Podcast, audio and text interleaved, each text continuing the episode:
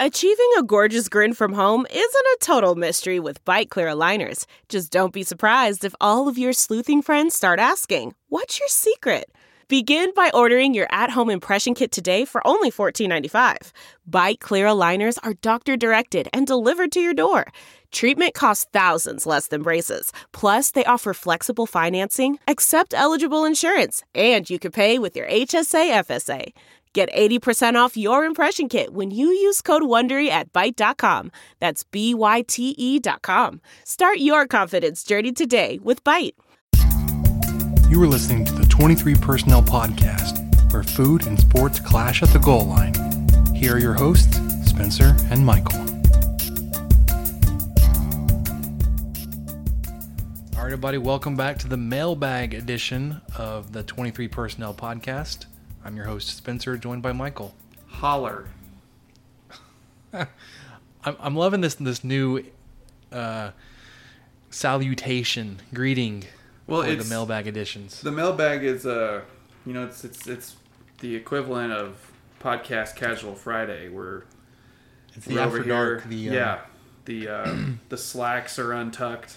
Um, I'm I'm I'm drinking I'm drinking a beer, so you know it's still drink your water. it's uh, a little bit more laid back. Yeah. All right. So if you were listening to the the full episode, the regular uh, God episode bless 19. you, by the way, if you were. Yep. You you heard a little preview of the questions. We got we got one on the the vet school going up in Amarillo. Um, gonna have to have some discussion on sausage wraps and some weird people putting it in white bread instead of a tortilla. Gonna talk a little bit more specifics about Big 12 or sorry Texas Tech baseball and the tournament this weekend. Um, and then of course Zhaire Smith and the NBA draft is coming up pretty here pretty soon some predictions for the football team. Does Chris Beard have a cape? That's an interesting one. I don't even know where to start with that one. But then our last one, Mulehorn, talking about acceptable behaviors with hot dogs and how to prepare them, heat them up. Yeah, So, this is. I mean, these are these are questions just geared for us. So, these are our wheelhouse. yep. Very We're little ready. sports, a lot to do about nothing, essentially. Yeah, I like perfect. that. All right, let's kick it off with the question we got in last week or two weeks ago uh, that we couldn't get to. Could A and M be any more transparent, which is sarcasm, as to why they are putting their new vet building in Canyon while we're going forward with the vet school in Amarillo? Hashtag scared. Thank you for this question, Jason. Um, Yeah, this is Jason at Jason W five six zero. He sent it. I, I'm pretty sure, Spencer, it was either we had just recorded or it was the next morning or something. So it's it's two weeks old. That was kind of when the news was buzzing around that um, you know Texas A&M has uh, they've already started a partnership with WT, and they plan on having a, a nice big facility set up at WT for their vet program. Um, and the announcement came too that uh, Texas Tech is, as a lot of us know, has been in the push to get into Amarillo and to end the 40 year single vet school in Texas. Uh, that Monopoly. we've- that we've been under, and I haven't looked it up, but I know that there really there just aren't many vet schools in in the country. Period.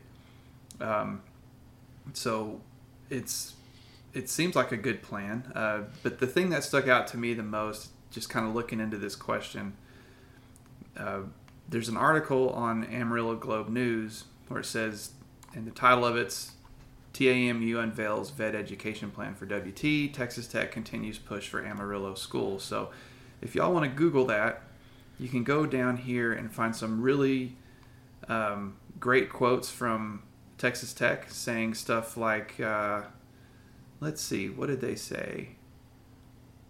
They said, "We are we'll glad." put the article. So, so- sorry, I mean to, to cut you off. You're good. I'll, I'll go ahead and put the article, the link to the article, in, in our show notes, so you don't have to try to Google Oh, search and find this exact one. Yeah, Sorry. it, it says um, you know, so there's there's quotes from Tech people saying we are glad other institutions are recognizing the uh, critical need for vets.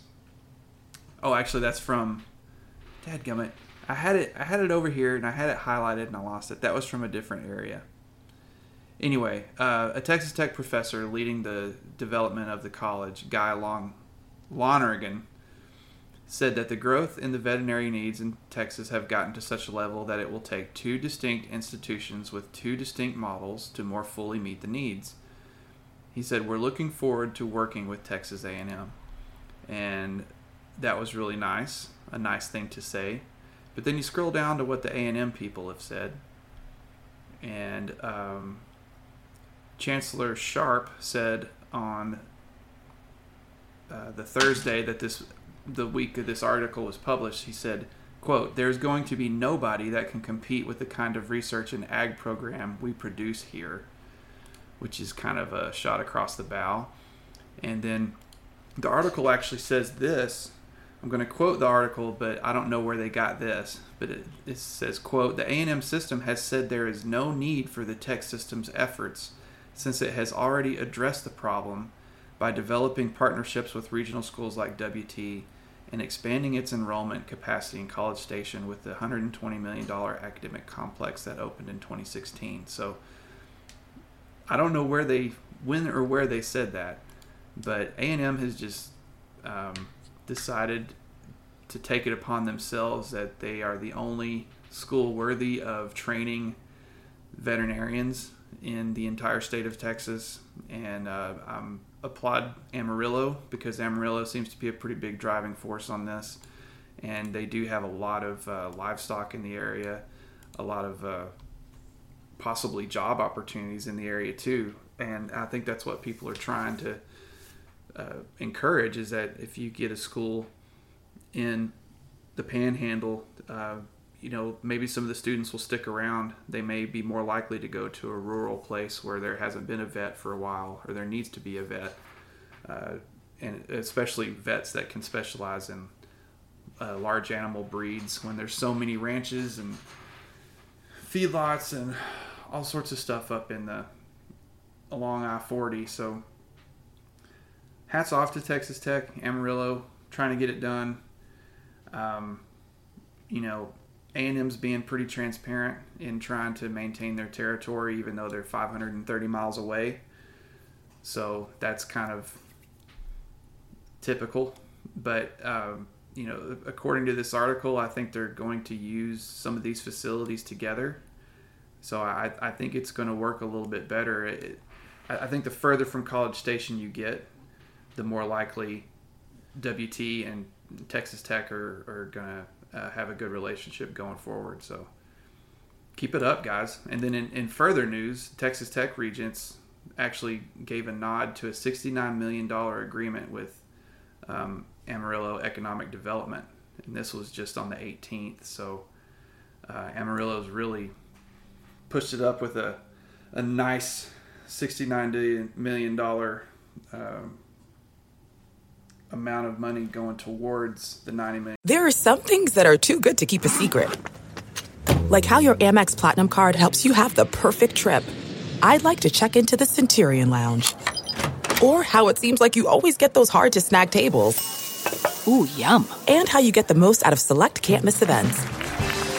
With access to the Centurion Lounge, Resy Priority Notified, and Amex card member benefits at select events, you'll have to share. That's the powerful backing of American Express. Terms apply. Learn more at americanexpress.com slash with Amex. That's not just the sound of that first sip of Morning Joe. It's the sound of someone shopping for a car on Carvana from the comfort of home. That's a good blend. It's time to take it easy, like answering some easy questions to get pre-qualified for a car in minutes. Talk about starting the morning right. Just like customizing your terms so your car fits your budget. Mm-mm-mm. Visit Carvana.com or download the app to experience car shopping the way it should be convenient, comfortable. Ah. Dollar vet facility. So, yeah, it's. I understand they were first, but there, there's a there's a greater need for more than one school, one vet school in the state. Um, I mean, it, it's nice that A and M is trying to, you know, to plant their flag and fence off and say this is ours, but it needs it, there needs to be another school. Um, their their outreach center, whatever they're going to call it, in Canyon, which is you know obviously right outside of Amarillo, is very thinly veiled as trying to compete with the full vet school that will be up there, which not really competing because the A&M students will be going to College Station, and then some of them will be moved out to this area, which is really inconvenient, Right. as opposed to starting and doing your school up in Amarillo, which will also be able to do some of the in-clinic rotations and everything in this area, and then hopefully be able to keep these vet grads in the area to address these needs. So, as Jason put it, hashtag scared.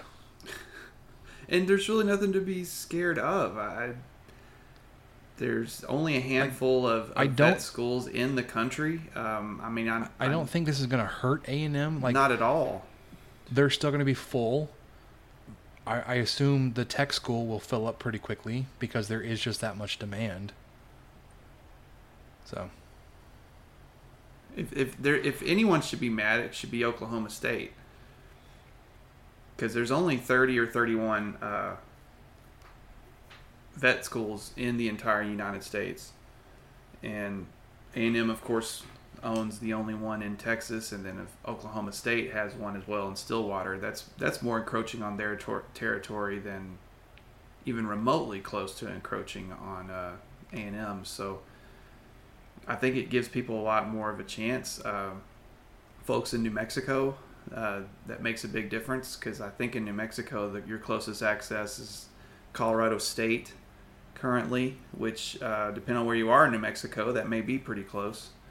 But there's a lot of ranchers out in New Mexico and a lot of people who grew up in the industry, and they may be a lot more willing to head a couple hundred miles east or northeast over to Amarillo than you know seven eight hundred miles to College Station or even up to Colorado State. So I think it's great for tech.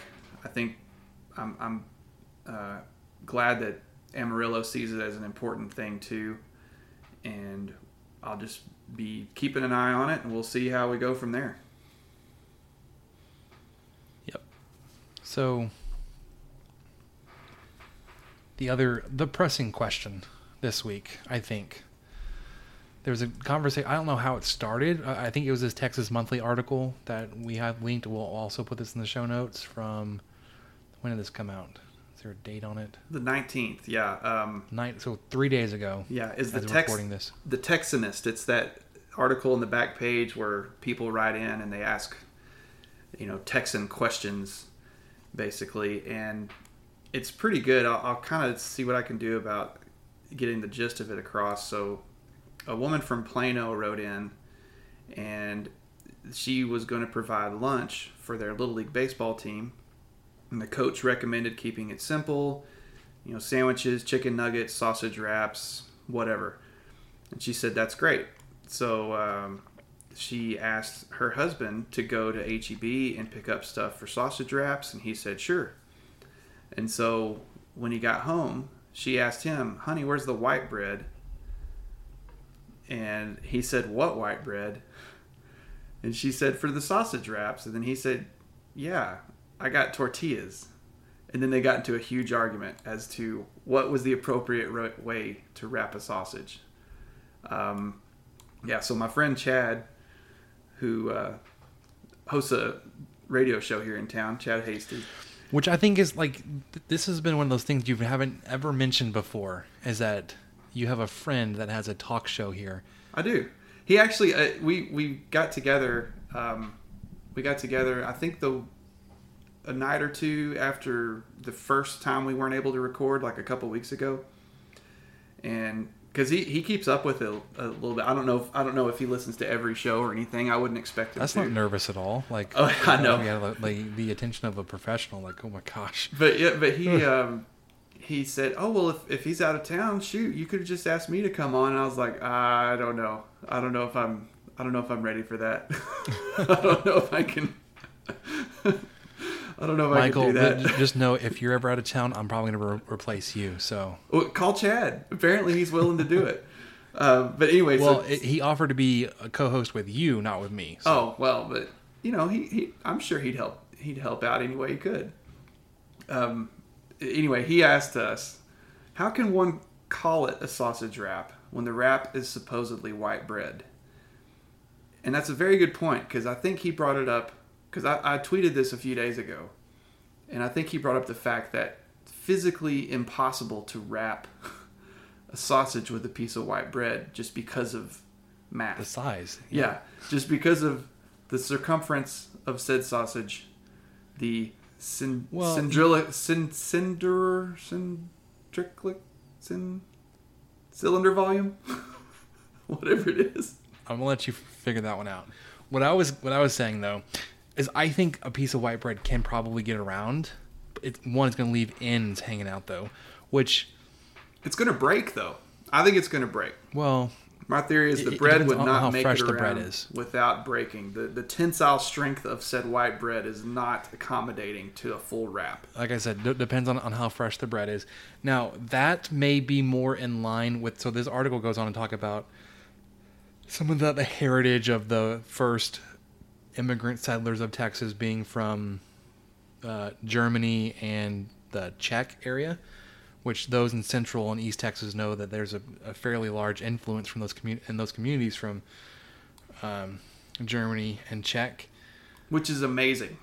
Which is Yeah, a we- wonderful I- I- I influence to have. Love those. Yeah, love the like the Czech stop is my favorite place in, in this entire state. Uh, I, I went to the uh, Oktoberfest in Fredericksburg uh, one year, and we just had a blast. It was great.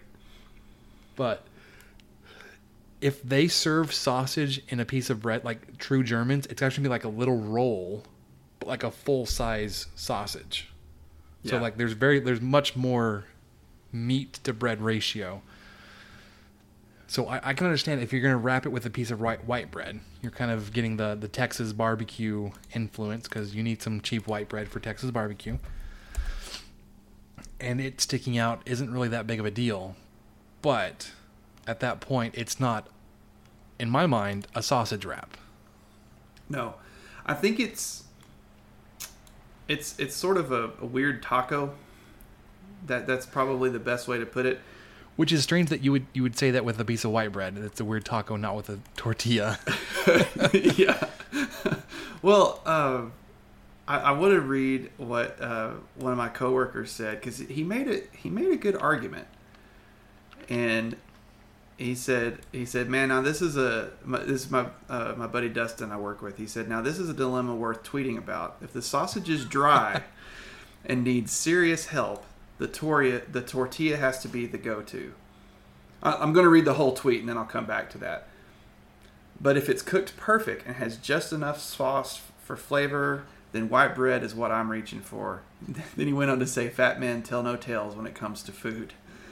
So okay, That was perfect. I loved that tweet. it's a great response. I can't I can't argue with that hardly at all, Dustin, because the if the sausage is dry and needs serious help, the tortilla has to be the go-to. I see what he's getting at there because I almost always put mustard on a on a sausage wrap just because I really like it. And it it turns out that if the sausage is dry, which I have done that before, you know, sometimes you you're trying to grill bratwursts and they puncture because it got a little too hot and so some of the juices come out. Anyway, all that to say he's exactly right about that because if you need to put mustard or something on it, the wrap is the only way to do it because if you try to do that with white bread, it's just not going to work. But at the same token, I've had like a piece of white bread around a hot link and it was pretty incredible. But I, that is not at all what I think about when I when someone says sausage wrap. I would disagree with you on the condiment needing to be in a tortilla than a piece of white bread. Oh. I think I think the Oh. white bread would hold the condiment better as it would absorb it. Maybe. I think with a tortilla, you're when you put a condiment in it, you're more likely to be getting tortilla and then pushing the meat further into the wrap, the tortilla, and eventually pushing it out the back end. Unless you, you know, fold it more like a burrito. Well, but I the- do- The when- heat when of I the think of sausage, kind of wrap, adheres though- to it, though. It keeps You it could from, say you could say the same thing for, for white bread though. It would just there would be enough, you know, relative moisture, whether it's grease or it condensates. But then it could get soggy. But the white bread could get soggy. Well, if it if it's gonna stick to any kind of bread material, that bread's gonna get soggy, whether it's a tortilla or white bread. I think that's far beyond the point here. Um, well, what is the point? I I don't I will not disparage somebody that uses a puts a piece of white bread around a sausage. No. That, however, is not a sausage wrap. Okay, I think that's it. I think that's all we're. I think that's all we've we've come to agreement on because there have been several times where I have been to Rudy's or someplace or someplace that just has sausage, and you're like, oh well, I've got white bread here because they give you half a loaf of white bread, and I've got a sausage here, and yeah, this is going to go into this white bread, and I might drizzle a little barbecue sauce or mustard or something on it and completely enjoy it. But yeah, it's not it's not a wrap though. I think that's all we're we're stuck on is the terminology. Is it delicious? Yes, Yep. it can be. But no, it's not a wrap. I'm just a big fan of, of a good sausage. So Dustin did go on to say he's a he's a big UT fan. Um, so he went he went on to say after that tweet I said you have some questionable friends. after that tweet, I, I told him, I said, well, white bread definitely works in a pinch. The, the tortilla is hard to beat. And then he said, now wait a minute, something just came to me. I thought you Raider fans threw tortillas instead of eating them. And then my simple both. reply We to that, my simple reply to that was, well, white bread doesn't travel so far. So he's right. We do we do throw them, but we. Good we point. also eat them. We also eat them because they are. Well, and to get a tortilla to fly very well, you gotta gotta core it. You gotta take a big chunk out of the middle, have like a oh, a disc. man like those uh like those crazy little frisbees we got as kids that were just like a ring Mm-hmm. Just a ring, like a yeah. ring of saturn that you just toss around Anyways, all this talk about sausage wraps makes me want to go have one. i know where could we get Also- it where could we get a decent sausage wrap at 1038 on a tuesday night I don't know, cause I, I'm thinking back to when I was in Nashville this past week, and I I was searching out barbecue. I was like, I want to have some of this more Eastern flair of barbecue.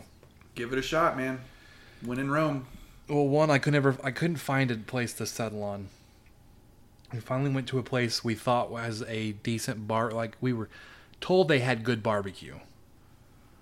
What it ended up being was a bar that served slices of beef they claimed were brisket, which were not brisket. It was more like a pot roast. So like this is disgusting. well see okay they steered you to the wrong meat there should have been there should have been a hog well involved they, they, they somewhere had a well they had a pulled pork sandwich and i was i should have gone with that yeah instead i went with a sliced brisket sandwich Yeah, dude, that's kind of that's kind of on you. That's kind of on you. I, i've learned my lesson that brisket should not be consumed outside of the state of texas yeah, we're we're um, I think that's the case. I think that's pretty much it. If it's unless it's like uh, um, oh my gosh, I'm, I can't remember the Spanish word for it, but if, if it's like brisket tacos or something, then is that carnitas Yeah, I mean, I would totally get carnitas like in California or New Mexico or something like that because I think they use brisket on that. well carnitas is pork Oh, okay. Well, it's not carnitas then. Why did you steer me wrong? that's my fault is it a 'Cause I get barbacoa confused. no because that's cheek. No, that's cheek. That's the cheek. There's like carne asada. There's carne guisada, and then there's asado but that's pork again yeah, that's more of a, like a new mexico thing man, brisket tacos. anyways, po- point of that story, Nashville barbecue, the Nashville beef barbecue was disgusting. Highly disappointed. I also haven't found like like I haven't been pleased with any of the sausage offerings here in Texas, though. Oh, not even like down in Central Texas. Well, I haven't I haven't ventured out there to have their barbecue. I just know the sauces that we've had here, Shack, Evie Mae's, Evie Mae's, um, Max, Rudy's, Dickey's. The sausage is just meh. Max was not very good. Sausage. Uh, that was like some Hillshire Farm stuff. You you, you could have left Max was not very good at that without adding the sausage, but Almost all of those that you mentioned, um, I will go ahead and and die on this hill. I think Rudy's is the best out of all of even Evie Mae's. I think Rudy's has better for sausage or for barbecue? for sausage, specifically sausage. They have. Okay. I really, I think they have the best. Um, at least that I've gotten here. Aside from maybe that place that's open next to the library in the alley, Big E's, in the Depot District. Hmm. That now that's pretty good, and they do a wrap. They do a huge sausage wrap. Are they open eleven o'clock at night?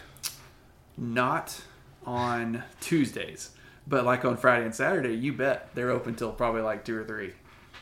If they're still doing that, I don't know. If any of y'all's li- listening to this and has been to the Depot District to party in the last eight years, because I don't think I have, let me know if Big E's is still rolling that late at night.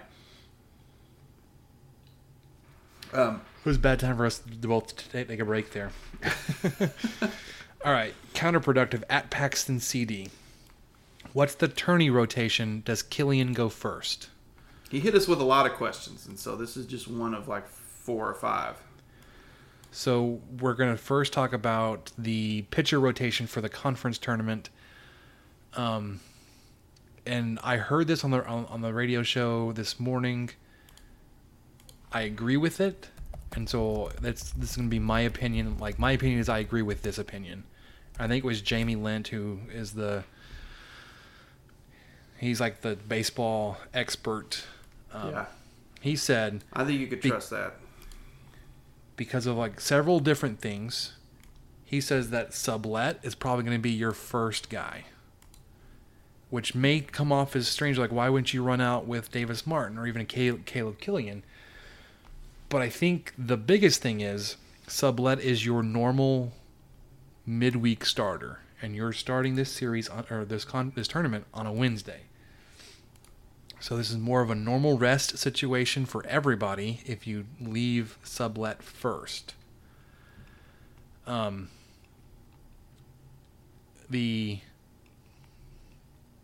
downside of this is you'll probably, if you run sublet, you'll probably get into your bullpen early on Wednesday, day one. Um, meaning you'll be asking Martin and or Kilian to go a little bit longer to not be going into the bullpen. But like I said on the previous episode, conference schedule the, the tournament schedule is, you know, Wednesday through Sunday. If you don't lose a game, you play Wednesday, Thursday, off on Friday, Saturday, Sunday. There's a possibility of playing Wednesday, Thursday, Friday, a doubleheader on Saturday. No. You wouldn't you wouldn't play okay, sorry. If you play on Friday, you will not play twice on Saturday. If you don't play Friday, there's a chance you could play twice on Saturday and then again on Sunday. So Ooh. there's just some weird timing. So if, if you start with sublet and then roll Martin or Kilian out on Thursday, that kind of gets them back into their normal rest rotation. Whether you go Thursday, you know, Thursday, Friday, or Thursday, Saturday, um, which then helps set up for your regional the following weekend that everybody is still on their same rest instead of moving them up or moving them back. Excuse me. So, my thought is Sublet would be first, Martin would be second, Kilian would be third, and then you know, because if you're going to play the conference title, you know, if you're going to play the conference title, the sorry, I keep getting these confused. The tournament conference title, you'll play at least four games, so you'll need another guy to the to start for you, whether that's um, Shetter or like a McMillon, something like that. Your rotation doesn't set up to be successful in that kind of situation though because you'll be relying heavily on bullpen by game 4 so it's it's it's really strange. The other options that we've, we've heard are dylan dusek. The problem with that is he was pulled this past week for possible blister.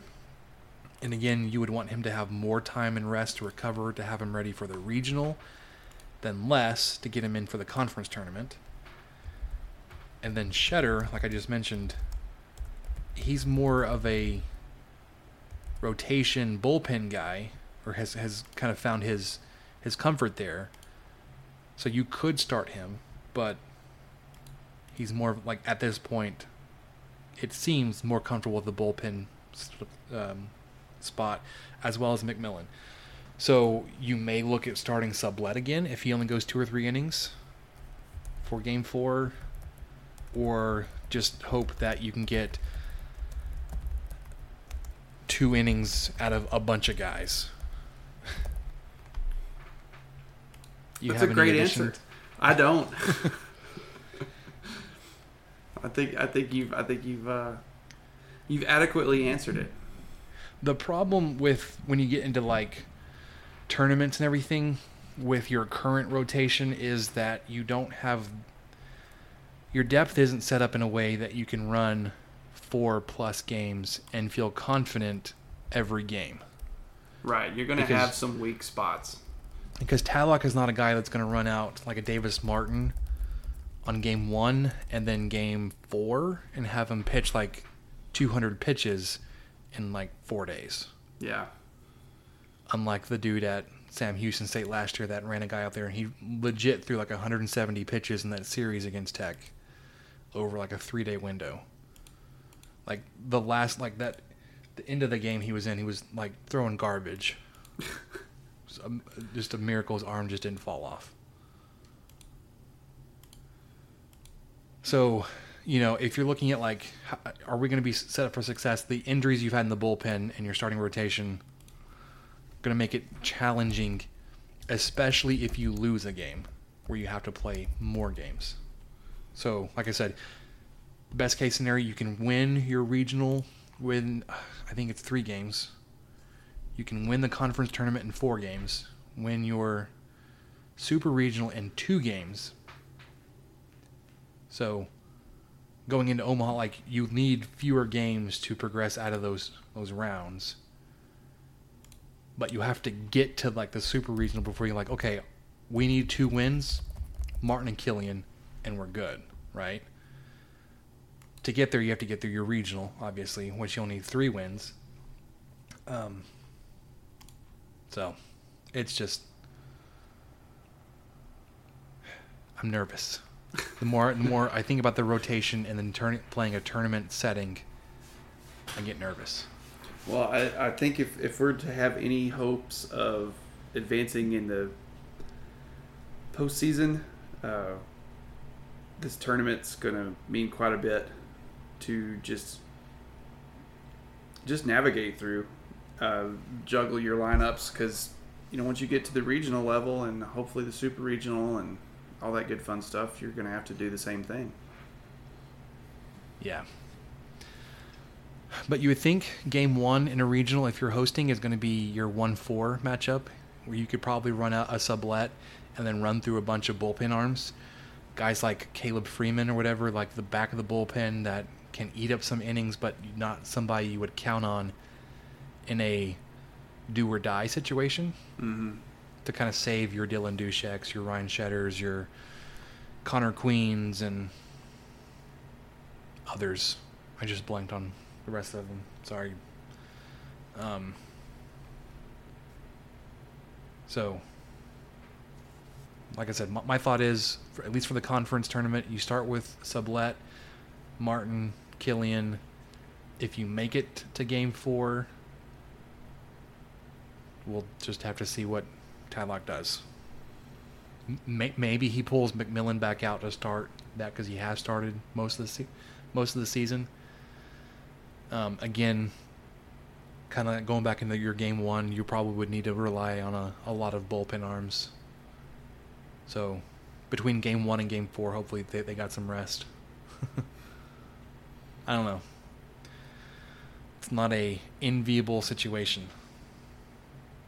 Because if you if you thought you had you know, Davis Martin and Stephen Gingery, like okay, we can find two more guys. Yeah, you feel like you could you could just kind of shuffle things around. It wouldn't be a big deal. Yeah, and Dusek being out, not the end of the world, but like you would kind of like that's another solid, you know, middle reliever, possible starter, like early exit starter, um, that you just don't have. Probably because of his injury, unless it heals and they think he's going to be fine. But all right, let's move on. I'm I'm getting sad. Will Zhaire Smith go top ten?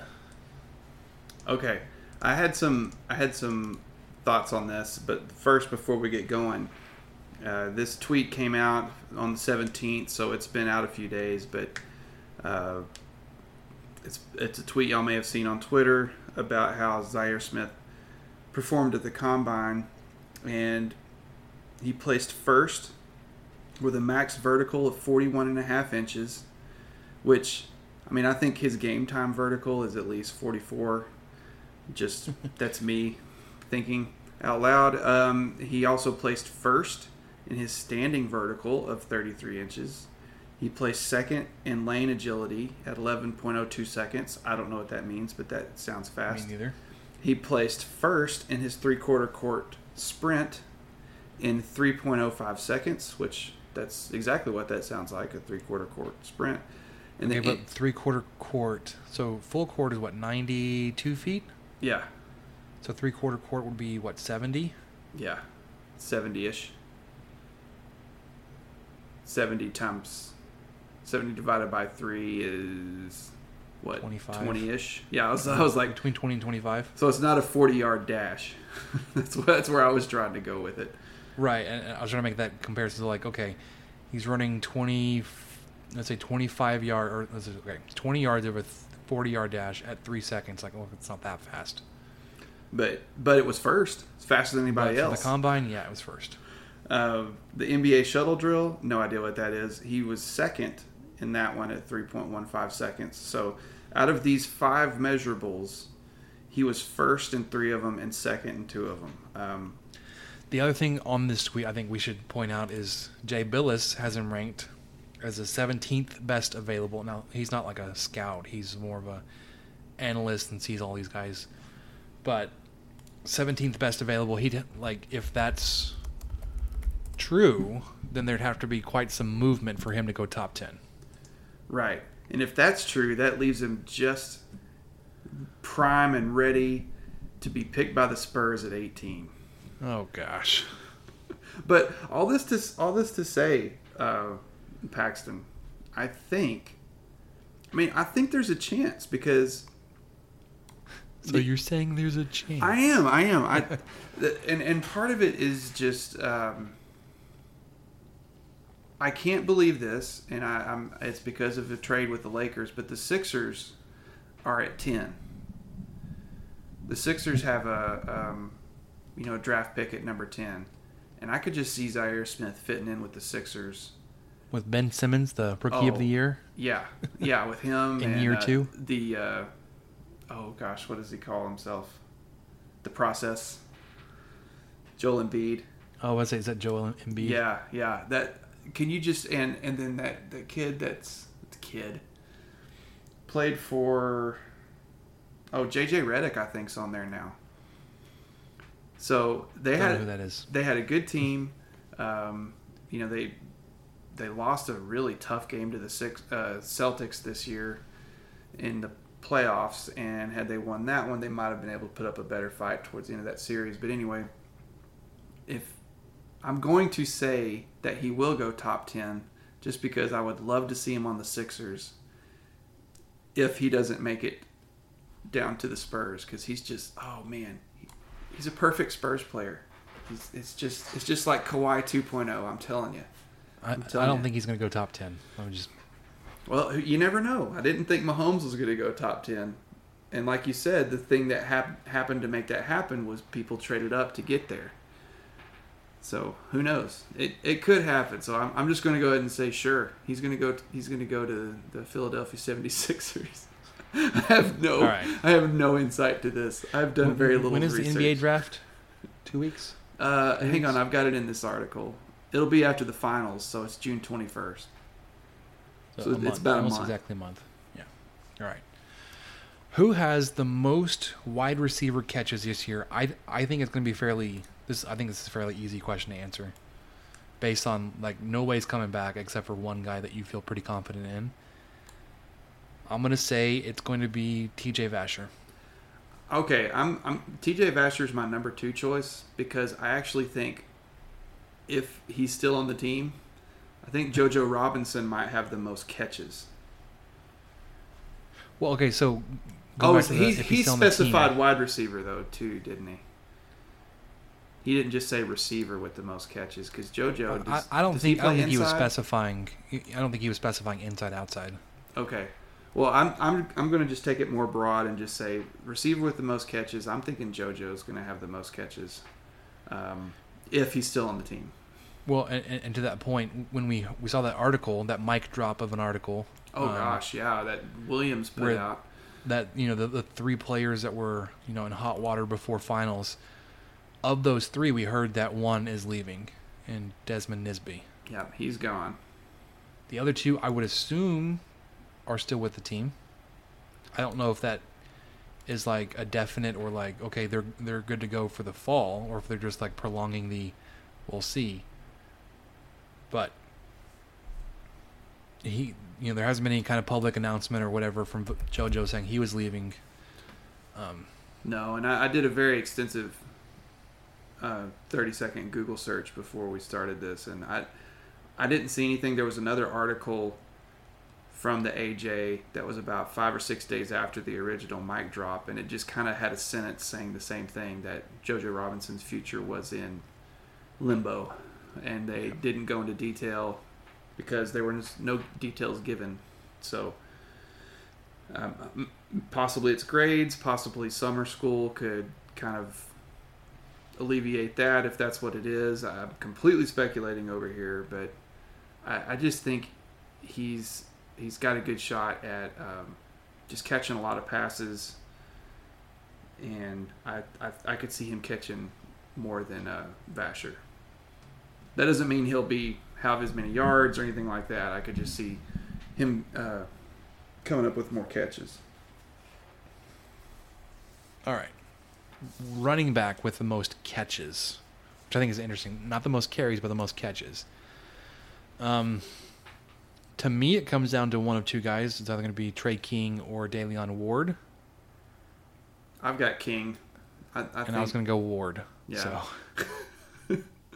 it really is kind of a toss up because it's not like the Leach days. it depends who starts, and, and these two guys may be like the one A, one B, where it's not like a true starter backup role. It like Ward will run out there for a series, or you know a few, you know first downs, and then sub out with King, and the next game it may be King until he subs out. Like you know it just may be a rotation where there's no true preference given. Yeah. So, does Chris Beard have a cape? Our final question from from Paxton. Um, I'm assuming he's talking about because he's he's been such a superhero on the recruiting trail and I- putting continuing to put off his ACL surgery. yeah, I'm, I'm taking it as that, and or the fact that he's just seems to be all over the world. That's true. That he did post that like picture, like, I, and of course he didn't have to. It didn't have to be real time, but like there was a picture of him with Khavon Moore in Georgia, and then a picture with Tariq Owens three uh, in New York, date like timestamp like two or three hours apart. Yeah, there's no way that could be the same. But he is wearing, but he's wearing the same shirt. Like it may have been the same day. It may have been the same day because he's Oh, got He- He's But- got he's with okay. Hang on, let's let's go back here. Let's do some let's do some work here. With Kav- Khavon Moore in Macon, Georgia, and that is on May twenty first, five fifty p.m. And then he's with Tariq Owens in Queens, New York, same day, eight twenty p.m. Same shirt. So two and a half hours apart. Yeah. Five fifty. Yeah, two and a half because that's the same time zone. Well, you know, I- okay. What about this? Well, maybe. what if he took? No, No, Georgia- Georgia. it Georgia is definitely Eastern, yeah. Eastern. What if he took? What if he uploaded it while he was on the plane or something? What if he took the picture with Khavon Moore, and then uploaded it on the plane, and then touched down in in New York, and then uh, went to go see Tariq Owens. Picked up some Fridays. Looks like Tariq has some I know it's like they went to Fridays, really. some Fridays in the back. But yeah, he's wearing the at the, same like- exact clothes. but look at the difference in expressions between Chris Beard and Khavon Moore. There's barely a, a hint of a smile. Tariq Owens, he's like cheese and hard. it's like, did did Chris Beard have some libations at Fridays? He, he Some might have beverages? He might have had a, you know, if, if only it was Applebee's, we could get Hunter back on to give us the, the special of the day on May twenty first at Applebee's. But with it being Fridays, I don't know. It could have been a, a margarita bomb or some random thing that someone would make up, like a gin and tonic bomb. But anyway, so the twenty first was uh, Monday. Yesterday. Well, as we're recording, yeah. Monday. and and then he just put up at 8:55 p.m. today, Tuesday the 22nd, that he is with Matt Mooney in Chicago. So he might have a cape. I'm not sure how he's doing it. He's at least wearing different clothes today. So those all weren't taken on the same day, but I, I very I bet you that he was in Georgia and in New York on the same day. But when he posted the tweets, that doesn't mean that was when he took the pictures. I think that's what we're it's just crazy. that's what we're hanging on. All right. Final question. Mulehorn 117 at the Slaytons. Is it acceptable to microwave a hot dog or must you always grill it over an open fire? My stance on this has changed because I have a toddler who loves hot dogs. Man, you're I don't fire up the grill every time he asks for a hot dog, which he actually asked for a kolache because they fit in a bun like a kolache, like a, a full size kolache would. But he, he's talking about a hot dog in a bun. I'm, I don't fire up any kind of grill every time he asks for that. I'm, for him, unfortunately, it gets microwaved. Preference for me, actually, it's not microwave. If I can't grill it, it's actually going to be boiling it what? You're a boiler? more so than microwave.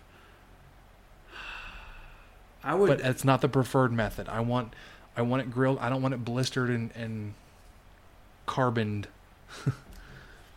okay, I I have some thoughts on this. How does one microwave a hot dog without it? Doesn't it explode at some point? If you're You not careful? like I've never microwaved a hot dog. I didn't you're know this was like a 20, thing. 20 seconds and it's going to be too hot to eat, but not blowing up. So 20 seconds. I know this from experience, Michael. I, I don't think. Okay, I would say it's acceptable to microwave a hot dog if you know what you're doing. I would. I think I would mess it up. I know that sounds Well, and it's not something you like. You serve like we're having hamburgers and hot dogs. We're grilling out, Oh, whatever, yeah, and yeah. then serve somebody a microwaved hot dog. No, It'd be like a you came home, you're tired, you need to feed your family or yourself, and we have hot dogs, and this is a way to heat them up. as long as you weren't also on the grill that night. Yeah, that's true. Because then you might as well throw them on there. Yeah. Um, I, I don't think you must always grill it on an open fire. Uh, I, I definitely don't think that. I would personally, if the open fire was not available, I would put them in a skillet and just. I've maybe tried get a that. little I've never brown gotten good results from sausage or hot dogs, whatever. Well, I've never tried it with a hot dog, but I have done it with. Well, you know, I think we have. We've done it with hot links, like Earl Campbell's hot links. We've put those in a skillet, and that's been awesome. I mean, it just they just plump up, and the juices start coming out, and you're good to go. So I'd imagine a hot dog would be good too, especially if you get like one of those all beef ones, or the You're bringing back those sausages, man. And I just keep thinking like jalapeno cheddar or like a or a cheddar brat sounds way good right now. oh man, me too. I, I'm with you. But no, I Way too late, but I, I think it would be acceptable to microwave a hot dog. You don't always have to put it on an, on an open fire, and I think there's some things that an open fire does not help. I think there's some things that an open fire will either dry out or you'll overchar it. Whereas if you'd have just put it on the skillet, you'd have been in better shape. I, brat, brats are one of those things. You've got to be really careful with brats, like I talked earlier. You can just yeah, because you're, you're split the case on it. Yeah. and it's you've got to be really careful with it. You, if I haven't gotten a chance to try it yet, the thing to do with brats I've read is to smoke them. It just takes longer. It takes like an hour, and I haven't bought brats in forever. And that was one of the only things I could um, cook well enough when Allison and I first started dating was brats. So we had a lot of sausage wraps. They were definitely flour tortillas with mustard to your liking. and, and they needed it. They needed the mustard. So the other thing I was just thinking about, because it reminded me of, so when we were in in Nashville when we ate at Logan's, the. No, sorry, it was it was the bar. Surprise! The the breading for like so we got fried pickles and like cheese sticks. Those were like beer battered, and like you could taste the beer, and it was like okay. It, as someone that doesn't drink alcohol, I actually liked that. Mm-hmm. That the the very faint taste of a beer. I also like when you not boil, but like you grill brats in like a little foil boat with beer in it. That's also really good. Yeah, I've. Um, it makes the kitchen smell awful. I've actually. It's like I do it outside. Uh, yeah, well, I've I've simmered them in beer on the stove to to fully cook them, and then just put them on the grill to kind of just get some char on the outside. And even then, sometimes it would still puncture. You still got to be really careful. But that was probably some of my best results. But man, the kitchen just smells like stale, sad beer for a while. And so my wife's requested that I not do that method anymore. So, and I don't blame You her. take it outside. Yeah, so that's why I'm like, okay, well, I got to figure out how to smoke them because I think that's the thing to do. Put them on like 250 for an hour and just it shouldn't be too, it shouldn't be hot enough for the casings to, to pop. Speaking of smoking, one more thing. I, I I keep getting these like tangents, and I had the opportunity this past week to buy a green egg Oh, for two hundred dollars. oh my gosh, that's like It's, fifth it's the post price. like one of those like garage sale sites yeah. that my wife's a part of. Immediately emailed her back. She's like, "Oh, it's already gone." I was like, "Oh." Of course it was. That was a But like, it was a full size with like all the, Oh the my gosh. utensils and like had like the pizza grill, like the, the, the pizza plate or brick, whatever you want to call it. Yeah. The deflector. I was like, yep. We have to. We have to. Two hundred dollars. This usually like a thousand dollar thing. Oh, at least I, I think sometimes you can get 1300 real quick, especially once you get that other stuff in it. Wait, because so this family was moving and needed it gone immediately. So like, just go. That's it. a way to do it is to get online and, And sell a big green egg for 200 bucks. So disappointed. Oh man, I'm I'm disappointed for you. That roller coaster of like five minutes was intense. A friend of mine has one, and he bought a little controller for it, to where you just you just kind of feed charcoal in the bottom of it, and then this little controller, uh, it's just basically a thermometer and a fan and a feedback control system. You kind of set it to a certain temperature you want, and it'll kick that fan off and on to kind of get that flame going.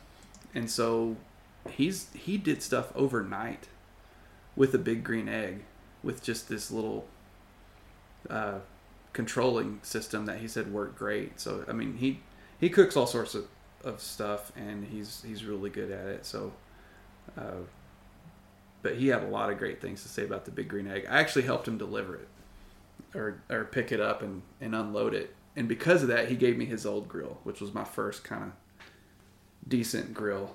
Yeah. So I, I- think I got Samantha on board to combine anniversary, Father's Day, birthday, because all three of these things happen with like two weeks of each other. Yeah, we're in the same boat. to like to to combine all that to get me a smoker. That's a that's a good one. Yeah, that's crazy. Ours is the same thing because my birthday's 'cause- in July, our anniversary and Father's Day is in June. Yeah, so our, our anniversary is the 28th, so next week. Yeah, My birthday is June 9th, and then Father's Day's like that weekend, that next weekend, like the Oh man, that's murderers row. 18th or whatever. Not the 18th. Yeah. 17th. We've got a little bit more time in between. So, Man, well, I'm excited. I'm excited for you because so if, if I really if thought about getting has- one, but I, I just wanted that. I don't know. I wanted the wood pellet smoker, and they cost about the same when you get them brand new. And I went back and forth, but I decided on the Traeger instead. if anybody has any any suggestions on like sm- so i don't have i don't have any like solid preferences or i have to have this style you have any ideas recommendations like the offset or like the like the barrel smokers or whatever to let me know I, I think just me. I know you're not asking me directly, but the big green egg is really versatile. It's super versatile. okay, i don't have a thousand dollars to spend on a smoker that's not what she was saying that's not what she's agreeing to Oh, I thought that's what you're getting at. I was like, oh man, okay. no no like we're still we'd still be budget friendly Yeah, yeah, okay, okay. Um, the offsets are pretty good too, especially if if you've got an offset that you can grill directly on that firebox. You know how you've got the firebox on the side. If you can grill directly on top of that, then you can still really sear meat, and um, you know you could still you could smoke a steak up to a certain temp and then sear it real quick and do kind of the reverse sear deal, or just you know sear the whole thing. That was the one thing about some of those offsets that, and that's the thing I don't like about my smokers. I can't really sear anything. I can't get anything very hot. So if you're gonna do offset, that would be something I'd look for. So Um, I'm looking at one just uh, just real quickly on Lowe's because they're having Pit like a barrel. Memorial I think the pit barrel smokers are pretty cheap too. But you couldn't really have a the they hot have an temp. offset Oklahoma Joe's horizontal smoker for 250. But it, okay, so the size it just has 879 square inches of cooking area. That seems big, but like, is it though? Yeah, that you've just got to go see it in person. Because like there are no pictures with any kind of context to see how big this is. Have you been to Outdoor Chef here in Lubbock? No.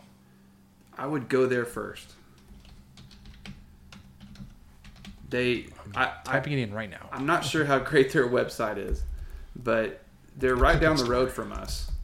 Uh, they're right off of um, Highway 87 between 82nd and 98th. And they have a great selection of grills, all sorts of grills.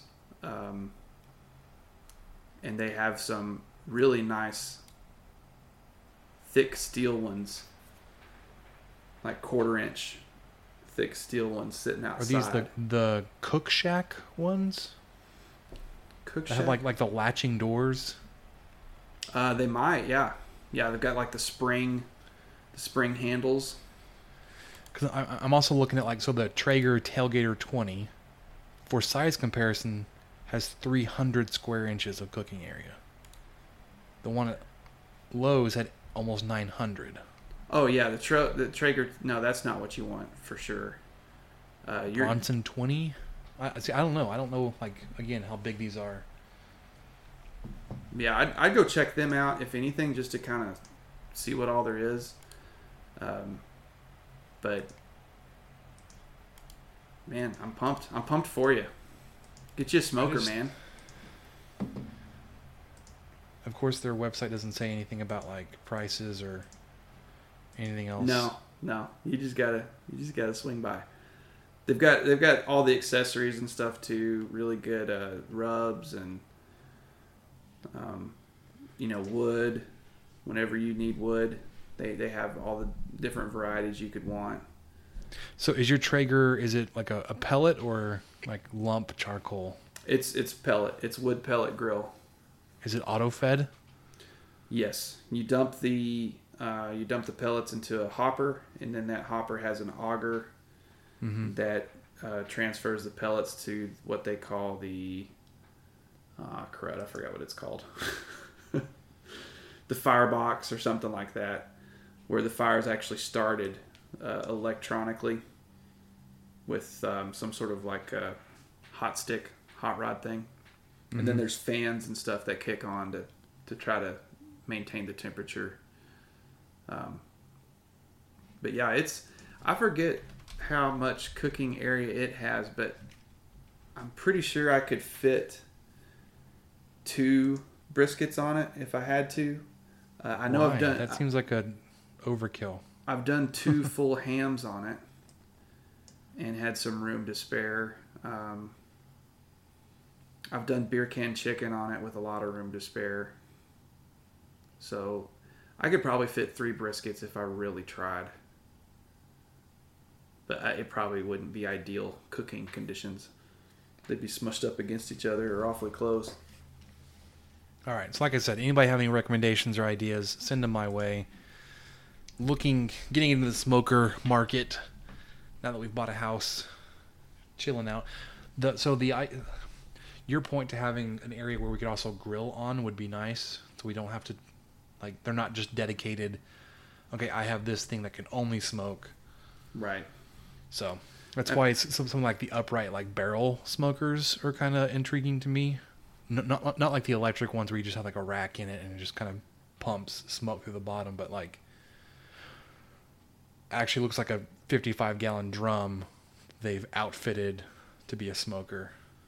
Yep. You can hang stuff on hooks in it, like you can hang tenderloins and stuff in it, and uh, of course, you know, just set something on the grate. I've used one of those cheaper ones before. It was another hand me down from my cousin's husband.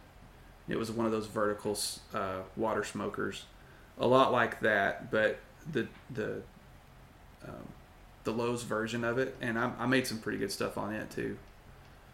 Yeah. So, like I said, the main thing too is if whatever you get if it's if it's got to be if you've got to add fuel to it however you have to add fuel to it make sure that it's easy to add fuel to it that would be another thing too because those pit barrel ones i'm not sure if you if you're doing a long cook and you need to add charcoal at some point i don't know how easy it is to do it most have like a little gate at the bottom, right? Most of them do. I think that, I I, I know that the little cheap one I did have, but I'm not sure.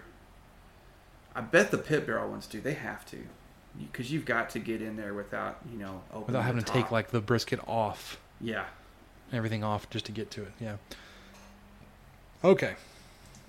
That'll do it for us this week. for the 23 Personnel Podcast Week 19 mailbag, I'm your host, Spencer. Michael was with us this week, as always. Michael, got any parting wisdom? Oh, oh we didn't do what we learned this week. Oh man, what did we learn this week? really quickly. I learned that my son, who's still a toddler, doesn't trust me enough to act when I tell him in like immediate situations. So we were getting on an escalator. I got on first. We were at the airport. We were flying home. He got on behind me, but like put one foot on a step and then froze. Didn't like step, and then it's like step. You have to step on. You got to step on. Step, step, step, and then he fell which was a disaster because I was carrying like the car seat on my back and my bag was on the stair next to me, so I couldn't turn around and help him. Samantha hadn't gone on the escalator yet. So I gotta somehow work on my son trusting to do what I tell him to do right then. Uh, well, I learned that there someone is developing this probably really bogus technology, but it completely and totally appeals to this very pale white man that you're listening to drone on, and it's called Sun Dots, and it is a gummy that you can take daily that is supposed to help uh, help keep you from being sunburned and uh, There's no way that works. I I know. I, I completely agree, but I'm fully on board with someone trying to make this happen. Because I, I think the, the catch is that, you know, you could take it if you're if it's going to be, uh, you know, you just take one in the morning, and then if it's going to be a really sunny day, you take a second one at lunch or something. I was like, okay, so in Lubbock, Texas, you were going to take two every single day. Take two or three a day. Six days, maybe. And it just really appeals to me, but I just don't see how it all, how it could work. But uh, I'm hopeful. I'm hopeful that maybe someday I can just pop a gummy instead of lathering myself with banana boat before I go sit outside for anything more than 26 minutes. Well, the uh, the alternative to that is wearing some kind of sun rated apparel. Which which I do. So like long sleeves or some kind of you know UPF SPF rated clothing, wearing some kind of buff, a hat, Yep. gloves. Even I don't know if, if you are up long enough to burn your hands. Now my hands don't. It's my hands don't get burned really, um, and oddly enough, my legs, my legs don't get burned. Like like like the top of my quads or above my knees will. Like if you're sitting in a bleacher all day in shorts. Dude, I still have a tan line from the top of my knees from a, a weekend baseball game back in like March. Yeah, see, now that would burn on me for sure, but I can be outside almost all day and my calves and my shins and, you know, those will be fine. Um, if I'm wearing flip flops, I'm doomed because my feet are just practically solar your feet? panels. Oh my gosh, yeah, just thinking about that makes my feet hurt. That's rough. But uh, yeah, my legs are kind of not a concern, but just about everything else. Especially when there's no hair Yeah. on the top of your head, that is a very large concern. So anytime someone's developing One more something thing I really can quickly. chew. Do you guys have any plans for Memorial Day on Monday? Um, no, I don't think so. I'm gonna try to smoke a pork butt either Sunday or Monday. That's that's my plan. I'm gonna come find your house. Oh, hopefully you can smell my house. Hopefully I can Invite vaguely invite tell you where over, I like am. barge yeah. in. Just show up. I need the pulled pork.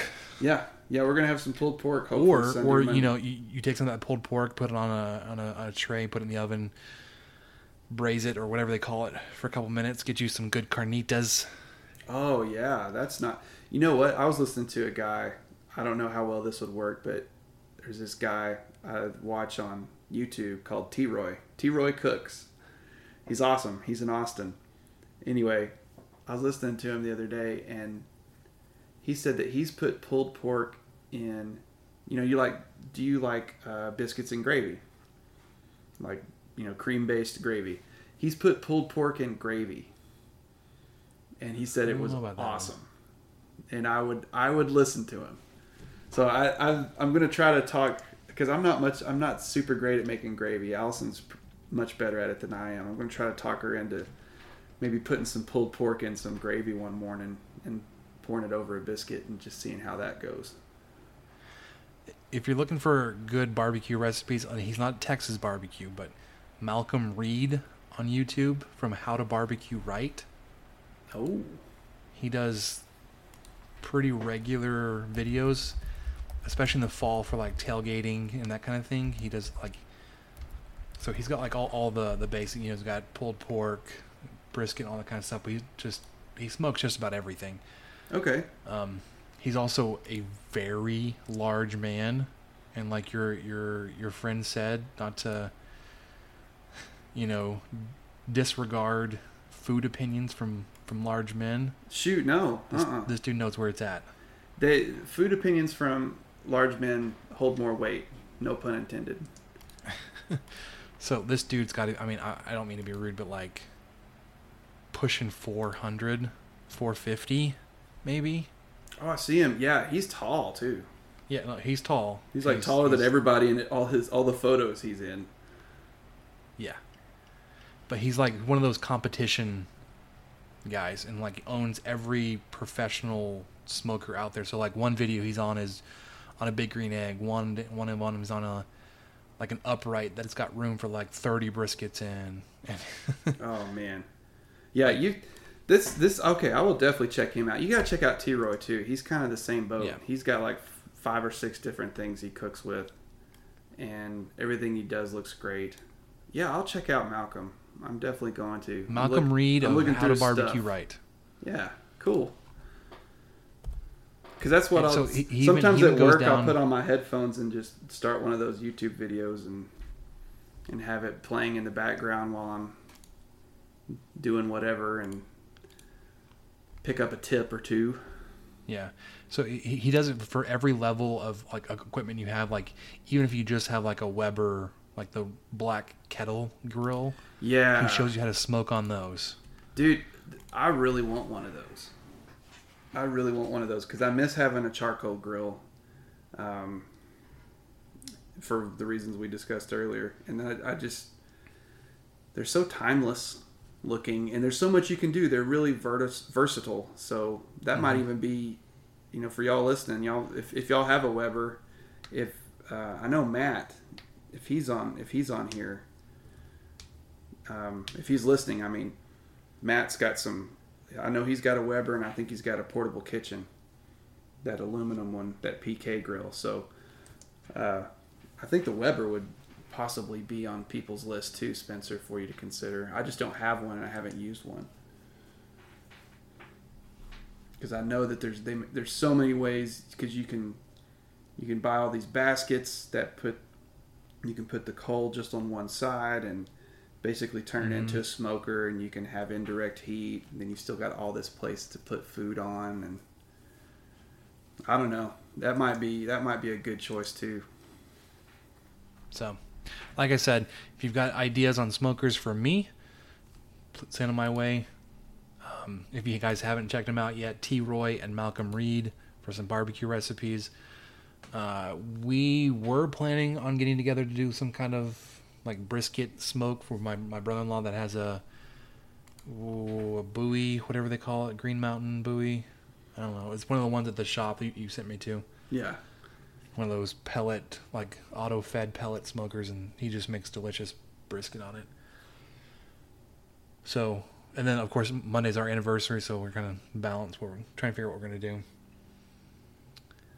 Um, with that though, I think we will finally close. You know, 30 minutes after I probably started our, our closing. Sorry, everybody, if you were keeping track of that.